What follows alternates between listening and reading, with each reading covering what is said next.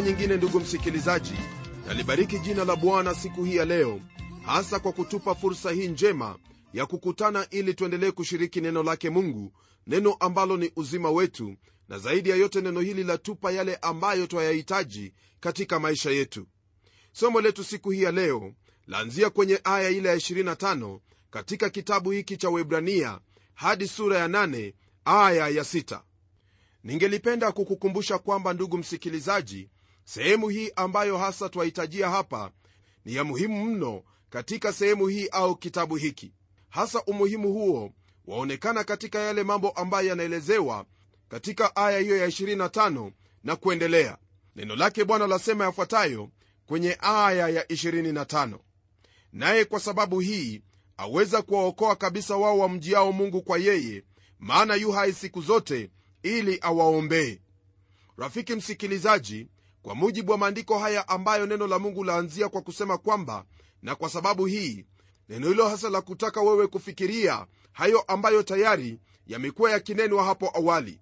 Andiko hilo ambalo ni maalum sana katika sehemu hii ya maandiko ni andiko ambalo laonyesha waziwazi kwamba kristo yu hai na wala si mfu na wala hayupo pale msalabani na pia hayupo kaburini maana alifufuka toka katika wafu na anaishi milele na ndiposa mwandishi anasema kwamba aweza kuwaokoa kabisa wao wamjiao mungu kwa yeye maana yu hai siku zote ili awaombee. Ndugu msikilizaji kwa sababu hiyo ningelipenda ufahamu kwamba yule ambaye unamtegemea mwokozi ambaye umemwamini huyo ndiye ambaye yuwaweza kukuokoa kabisa na ni lazima ufahamu kwamba yu hai. Iwapo kuna huyo ambaye waniambia kwamba wamtegemea jambo ambalo ningependa kukuuliza ni moja tu. Je huyo ambaye wamtegemea yu hai ama amekufa je wafahamu iwapo ameketi katika mkono wa ukuu huko juu au huyo hata ajulikani?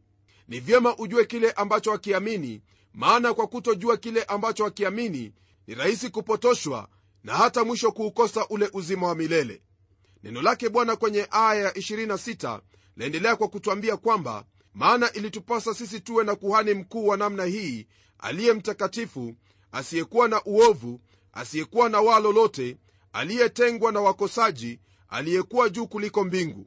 Kwa mujibu wa maandiko haya ambayo tuyasoma rafiki yangu ni vyema ufahamu kwamba haya yote ambayo yananenwa hapa ni maneno yanayonenwa kuhusu yesu kristo ambaye tunaponena habari za utakatifu wake twasema kwamba yeye ndiye huyo mtakatifu yeye aliye peke yake.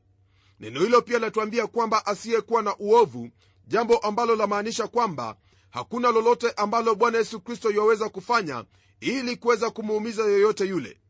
Neno hilo pia laendelea kwa kutwambia kwamba hana waa lolote bali ametengwa na wakosaji na pia yu juu kuliko mbingu. Naamini kwamba iwapo kuna kuhani ambaye wamhitaji maishani mwako siye mwingine bali ni bwana yesu kristo maana huyu ambaye alikwepo hapa ulimwenguni akatembea jinsi tunavyotembea akakutana na yale ambayo sisi twakutana nayo kwa hakika huyu ndiye ambaye wahitaji ili akuwakilishe mbele zake mungu na siye mwingine yoyote. Kwenye aya ya 27 neno lake mungu liendelea kwa kutwambia hivi. Ambaye hana haja kila siku mfano wa wale makuhani wakuu wengine kwanza kutoa dhabihu kwa ajili ya dhambi zake mwenyewe kisha kwa ajili ya dhambi za hao watu maana yeye alifanya hivi mara moja alipojitoa nafsi yake. Kwa mujibu wa hili ambalo twalisoma hapa ndugu msikilizaji ni vyema ufahamu kwamba yesu kristo alitoa dhabihu mara moja na wala hawezi kutoa dhabihu hiyo mara nyingine. Naam iwapo ingeliwezekana kwamba yesu angelirudi ili afe ni kweli kwamba msikilizaji kwa ajili ya upendo wake angeliweza kurudi. Lakini hawezi kufanya hivyo kwa sababu yale ambayo aliyafanya pale msalabani yalikuwa tosha kabisa yalikuwa ni timilifu. Ndiposa unaposoma katika sura ya kwanza aya ile ya kwanza hadi nne neno lake mungu latuambia hivi kuhusu habari za dhabihu yake yesu kristo. Nalo neno lasema hivi mungu ambaye alisema na baba zetu katika manabii kwa sehemu nyingi na kwa njia nyingi mwisho wa siku hizi amesema na sisi katika mwana aliyemweka mrithi wa yote tena kwa yeye aliufanya ulimwengu. Yeye kwa kuwa ni mng'ao wa utukufu wake na chapa ya nafsi yake akavichukua vyote kwa amri ya uweza wake akiisha kufanya utakaso wa dhambi aliketi mkono wa kuume wa ukuu huko juu amefanyika bora kupita malaika kwa kadiri jina alilolirithi lilivyo tukufu kuliko lao. Ndugu msikilizaji haya ambayo twayaona hapa yaonyesha waziwazi kwamba bwana yesu kristo alijitoa nafsi yake mara moja na thamani ya dhabihu yake ndiyo ambayo aya hiyo ya 27 yanena kuhusu. Tunapogeukia aya ya 28 rafiki msikilizaji ambayo pia yamalizia mafundisho ya sura ya 7 neno lake mungu latuambia hivi katika kitabu hiki cha waibrania maana torati yawaweka wanadamu walio na unyonge kuwa makuhani wakuu bali hilo neno la kiapo kilichokuja baada ya torati limemweka mwana aliyekamilika hata milele. Ndugu msikilizaji wale makuhani ambao walitumika katika agano la kale iliwabidi wao kutoa dhabihu kwa ajili yao wenyewe lakini bwana wetu yesu kristo hakufanya jambo kama lile. Tunaye kuhani ambaye amekamilika kuhani ambaye ni mtakatifu asiye na uovu asiyekuwa na waa lolote aliyetengwa na wakosaji na pia aliye juu kuliko mbingu. Kwa sababu hiyo ndugu msikilizaji sioni kwa nini wewe umtegemee mtu ambaye ni mwanadamu tu mtu ambaye leo yupo na kesho hayupo. Nam hakuna haja hata kidogo ya kuweka tumaini lako katika mtu kama huyo bali weka tumaini lako katika yesu kristo mahali ambapo tumaini lako lipo salama katika huyo ambaye ni mwanadamu kikamilifu na pia ni mungu kikamilifu. Kwa sababu ni mwanadamu yeye yaweza kukuhurumia na pia kukutana na mahitaji yako maana anakufahamu. Yeye pia ndugu msikilizaji ni kuhani wako kuhani aliye mkamilifu kuhani mwenye haki anayeendeleza amani katika mioyo ya wale ambao wamemwamini na pia ni kuhani wako kibinafsi maana alikufa kwa ajili yako wewe. Yeye hakurithi ukuhani huo kama vile ilivyokuwa katika uzao wa haruni lakini yeye ni kuhani hata milele. Tunapogeukia sura ya nane, neno hili la mungu litatuambia jinsi ambavyo anahudumu katika madhabahu ambayo ni bora zaidi msingi wake ukiwa kwenye agano lililo bora ambalo limejengeka juu ya ahadi zilizo bora kipengele cha kwanza ambacho tutakizingatia kwenye sura hii ya nane ni kuhusu madhabahu ama hekalu hiyo ambayo ni ya kweli. Neno lake mungu lasema hivi kwenye aya ya kwanza. Basi katika hayo tunayoyasema neno lililokuu ndilo hili. Tunaye kuhani mkuu wa namna hii aliyeketi mkono wa kuume wa kiti cha enzi cha ukuu mbinguni. Kwa maneno mengine kile ambacho neno hili la mungu latuambia kwenye aya hii ya kwanza ni kwamba kwa ajili ya yale ambayo tumekuwa tukiyanena kuhusu yaani yale ambayo tumekuwa tukiyazingatia ni vyema tufahamu kwamba tunaye huyo kuhani mkuu ambaye ameketi kule juu mbinguni kwenye mkono wa kuume wa ukuu. Hili ndugu msikilizaji siyo jambo ambalo kuhani yeyote yule katika agano la kale aliweza kulifanya bali bwana wetu yesu kristo ndiye ameketi katika mkono wa ukuu huko mbinguni kama vile tulisoma kwenye sura ya kwanza aya ya tatu katika kitabu hiki cha waibrania kwenye aya ya pili neno lake mungu liendelea kwa kusema hivi mhudumu wa patakatifu na wa ile hema ya kweli ambayo bwana aliiweka wala si mwanadamu. Ndugu msikilizaji unaposoma kwenye kitabu cha kutoka utampata mtu aitwaye Bazalili, naye ndiye aliyetumika katika kutengeneza vyombo vile vya hema iliyotumika jangwani. Lakini kinyume na haya yesu kristo ni mhudumu wa patakatifu na wa ile hema ya kweli ambayo bwana aliiweka wala si mwanadamu. Rafiki msikilizaji huyo ambaye wamwamini yaani bwana wetu yesu kristo yeye ni mhudumu wa patakatifu na wa ile hema ya kweli ambayo bwana aliiweka wala si mwanadamu. Hiyo ni kusema kwamba yesu kristo yu mbele zake mungu daima naye kwa kuwa ni kuhani wetu yeye anatufanyia maombezi anatuwakilisha sisi mbele zake mungu. Siamini kwamba kuna mwingine yeyote yule ambaye ungelipenda akuwakilishe mbele zake mungu isipokuwa huyu ambaye mungu aliapa kwamba atakuwa kuhani mbele zake milele kwa mfano wa melkizedeki ili awe muhudumu wa patakatifu na ile hema ya kweli ambayo i mbinguni na wala si hapa duniani. Tunapogeukia aya ya tatu na nne rafiki msikilizaji neno lake mungu liendelea kwa kutwambia hivi maana kila kuhani mkuu huwekwa ili atoe vipawa na dhabihu kwa hiyo ni lazima huyu naye awe na kitu cha kutoa. Kama angekuwa juu ya nchi asingekuwa kuhani maana wako watoao sadaka kama iagizavyo sheria. Ndugu msikilizaji hili ambalo twalisoma kwenye maandiko haya yaonyesha waziwazi kwamba hekalu lilikuwepo bado yerusalemu na wala halikuwa limeharibiwa. Jambo hili linaonekana kwa kuwa wale makuhani walikuwa bado wakiendelea na kazi zao za kikuhani kulingana na agano la kale. Tunapogeukia aya ya tano neno lake mungu liendelea kwa kutwambia hivi watumikiao mfano wa kivuli cha mambo ya mbinguni kama musa alivyoagizwa na mungu alipokuwa tayari kuifanya ile hema. Maana asema angalia ukavifanye vitu vyote kwa mfano ule ulioonyeshwa katika mlima. Ndugu msikilizaji ni jambo ambalo lapatikana katika kile kitabu cha kutoka kwamba mungu alimwagiza musa jinsi ya kutengeneza hema ile ya makutano ambayo waliitumia kama maabada katika jangwa na baadaye kwenye nchi ya ahadi. Mungu alimwagiza akimwambia kwamba angalie afanye vitu vyote kwa mfano ule aliyoonyeshwa katika mlima.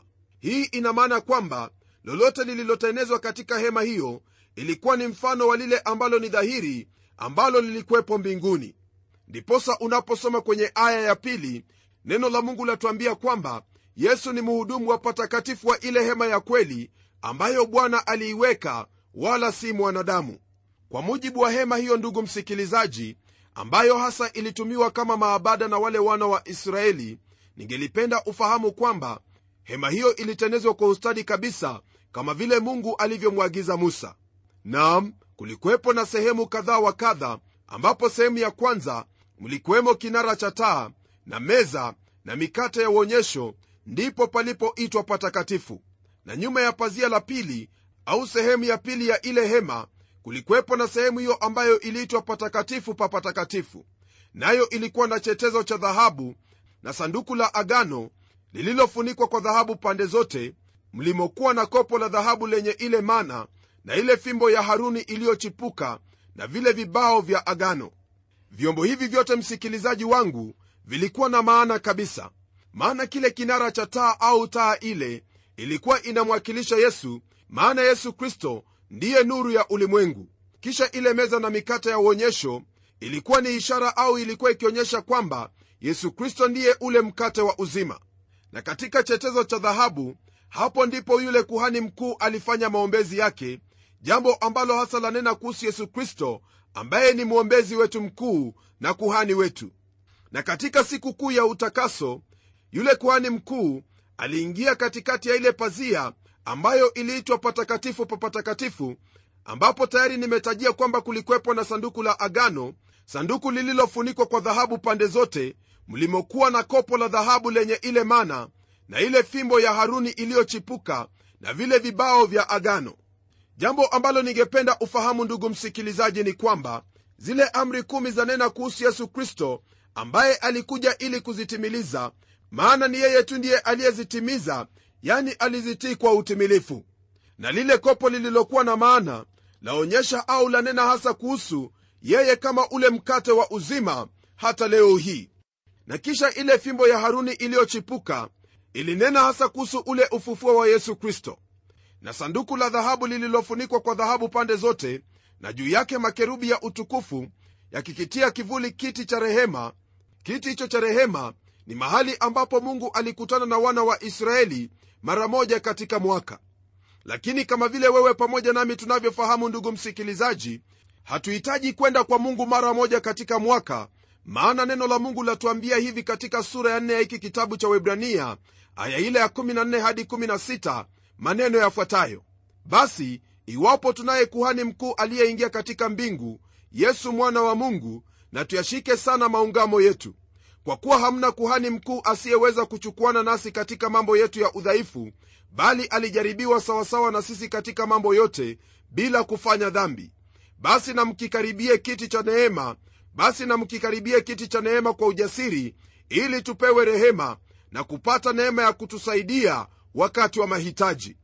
Rafiki msikilizaji wewe kama mtoto wa mungu yesu kristo tayari amekufanyia njia ili uweze kukikaribia kiti cha rehema bila hofu yoyote maana kwa damu yake wewe umefanyika haki na waweza kupokea rehema zake.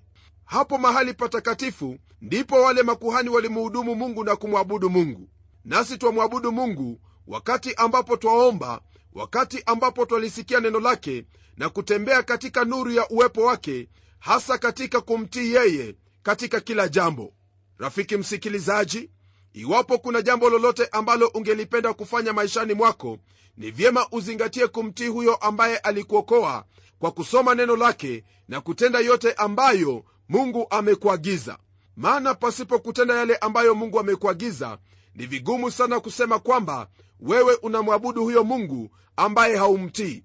Ni lazima kumtii mungu maana ni katika utii ndipo twarithi ahadi hizi tunapogeukia aya ya sita ndugu msikilizaji neno lake mungu latuingiza katika kipengele kingine ambacho chanena kuhusu ubora wa agano jipya kuliko ile agano ya kale.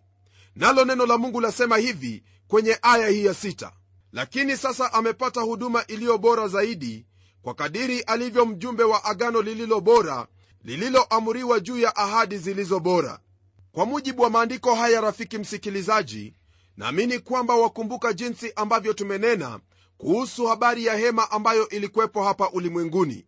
Hema hiyo ambayo ilikuwepo hapa ulimwenguni ilikuwa ni mfano wa ile hema ambayo ii mbinguni hema ambayo neno la mungu lasema kwamba ni hema ya kweli ambayo bwana aliiweka wala si mwanadamu. Elewa kwamba kristo yuaishi kule juu mbinguni na yeye ndiye muhudumu wa patakatifu wa ile hema ya kweli. Na katika huduma yake anatuombea kwa kuwa ndiye kuhani mkuu na mwombezi wetu.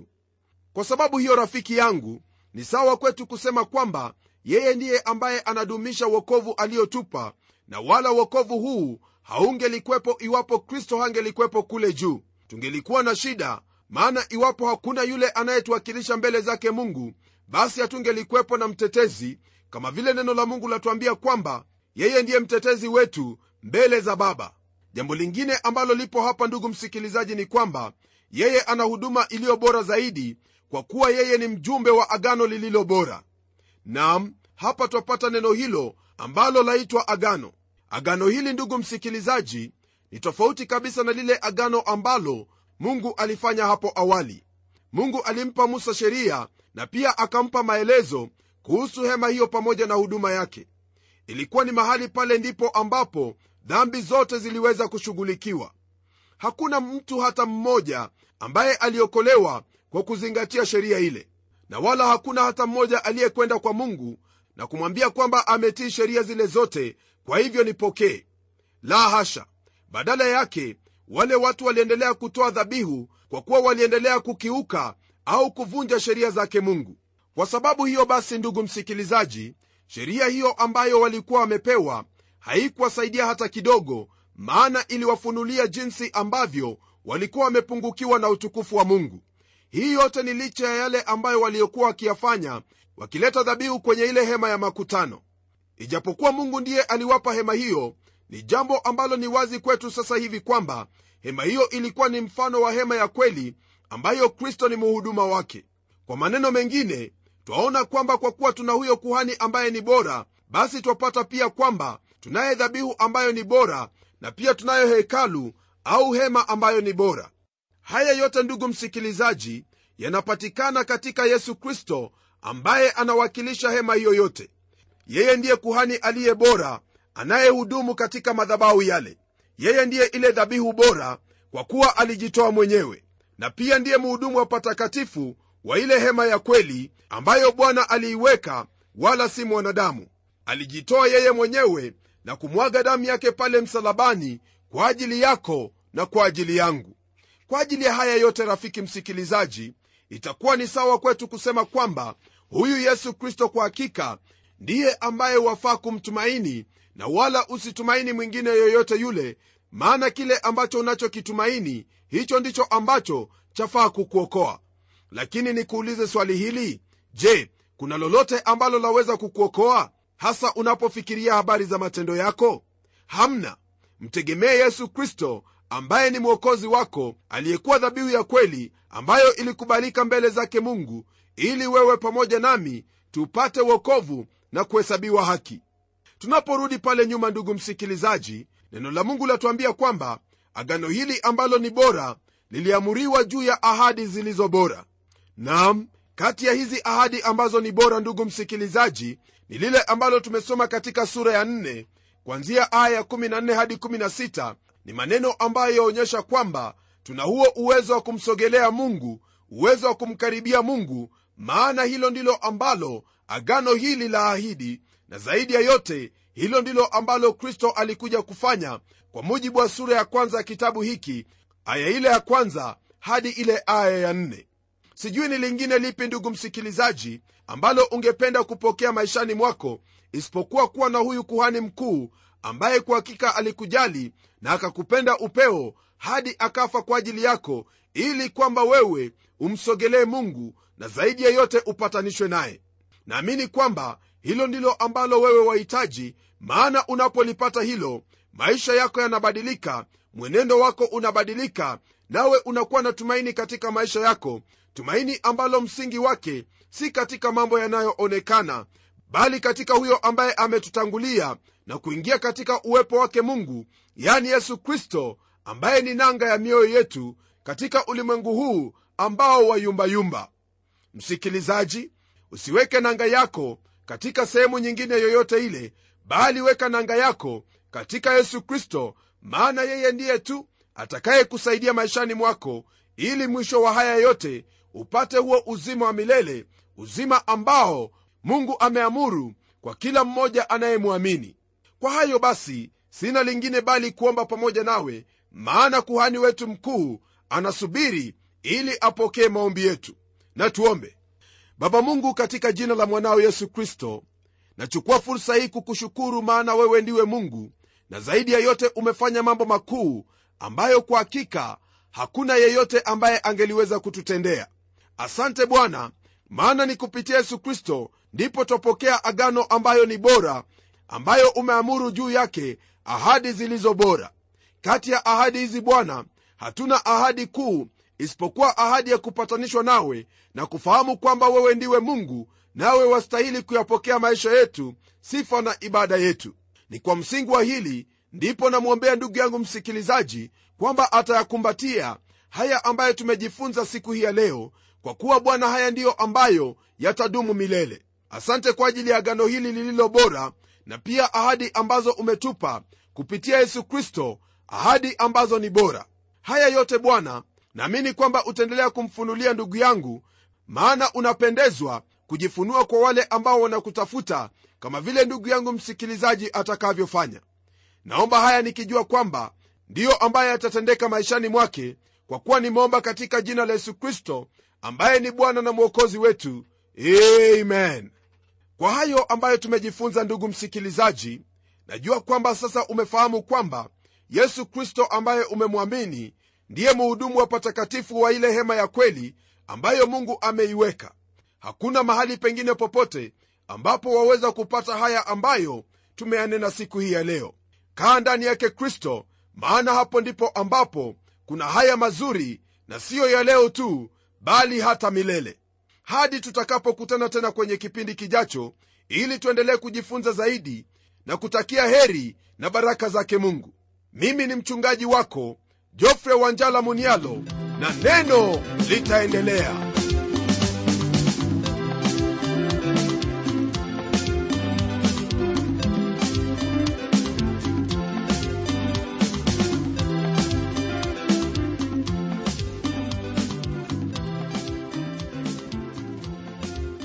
asante sana msikilizaji wangu kwa kuwa pamoja nasi. Na iwapo una swali au pendekezo tafadhali tuandikie barua ukitumia anwani ifuatayo. Andika kwa mtayarishi kipindi cha neno transworld radio. Sanduku la posta ni 21514 nairobi kenya. Pia waweza kutumia anwani yangu ya email ambayo ni pomodo at twr.co.ke. Nimengojea barua yako kwa hamu, msikilizaji wangu, na hadi wakati mwingine, ndimi mtayarishi wa kipindi hiki Pamela Umodo, ambaye ninakuaga nikikutakia baraka za Mwenyezi Mungu. Neno litaendelea.